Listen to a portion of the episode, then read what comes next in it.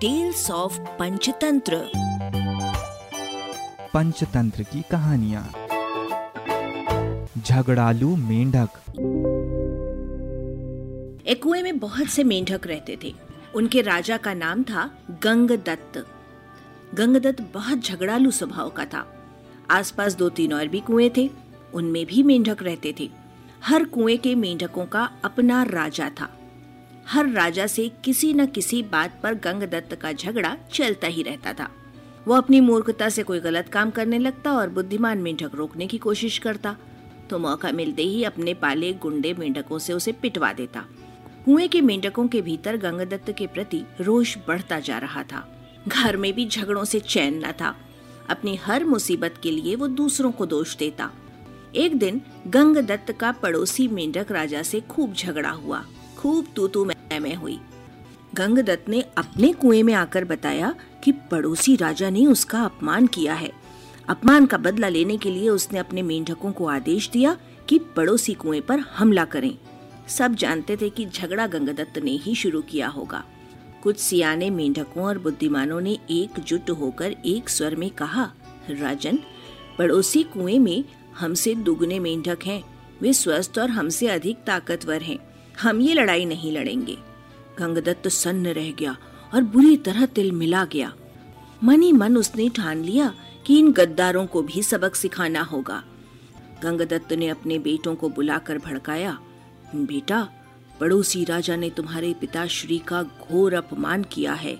जाओ, पड़ोसी राजा के बेटों की ऐसी पिटाई करो कि वे पानी मांगने लग जाएँ। गंगदत्त के बेटे एक दूसरे का मुँह देखने लगे। आखिर बड़े बेटे ने कहा, पिताश्री, आपने कभी हमें टर्राने की इजाज़त नहीं दी।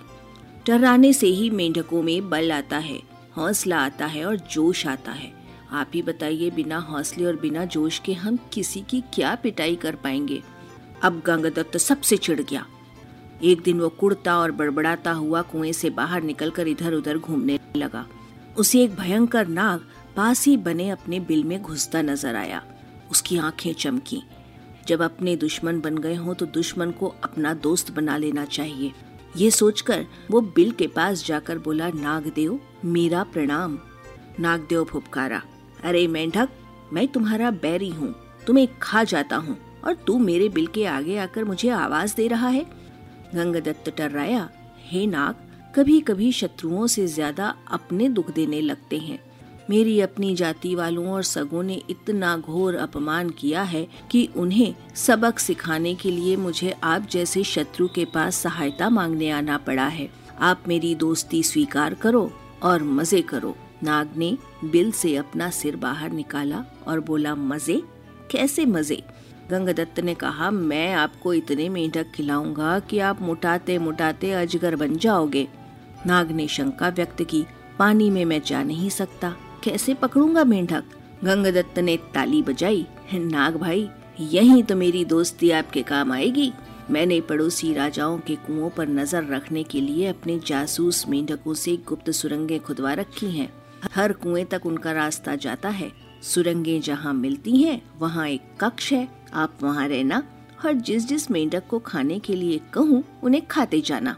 नाग गंगदत्त से दोस्ती के लिए तैयार हो गया। क्योंकि उसमें उसका लाभ ही लाभ था। एक मूर्ख बदले की भावना में अंधा होकर अपनों को दुश्मन के पेट के हवाले करने को तैयार हो तो दुश्मन भला इसका लाभ क्यों न उठाए? नाग गंगदत्त के साथ सुरंग कक्ष में जाकर बैठ गया। गंगदत्त ने पहले सारे पड़ोसी मेंढक राजाओं और उनकी प्रजाओं को खाने के लिए कहा। नाग दूसरे सप्ताह में सारे दूसरे कुओं की मेंढक सुरंगों के रास्ते जा जाकर उनको खा गया। जब सब समाप्त हो गए तो नाग गंगदत्त से बोला, अब किसे खाऊं? जल्दी बता, चौबीस घंटे पेट फुल रखने की आदत पड़ गई है। गंगदत्त ने कहा, अब मेरे कुओं के सभी सियानों और बुद्धिमान मेंढकों को खाओ। वो खाए जा चुके तो प्रजा की बारी आई। गंगदत्त ने सोचा, प्रजा की ऐसी की तैसी। हर समय कुछ न कुछ शिकायत करती रहती है। उनको खाने के बाद नाग ने खाना मांगा तो गंगदत्त बोला, नाग मित्र अब तो केवल मेरा कुनबा और मेरे मित्र बचे हैं। खेल खत्म और मेंढक हजम। नाग ने फन फैलाया और फुपकारने लगा, मेंढक, मैं अब कहीं नहीं जाने का।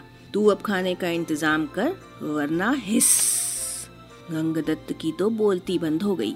उसने नाग को अपने मित्र खिलाए, फिर उसके बेटे नाग के पेट में गए।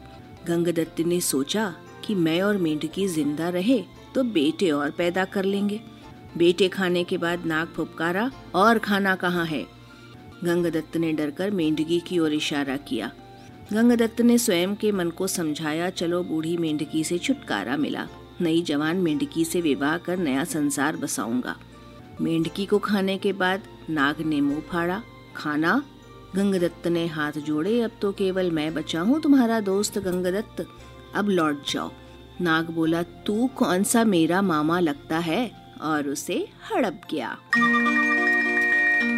इस कहानी से हमें सीख मिलती है कि अपनों से बदला लेने के लिए जो शत्रु का साथ लेता है उसका अंत निश्चित है।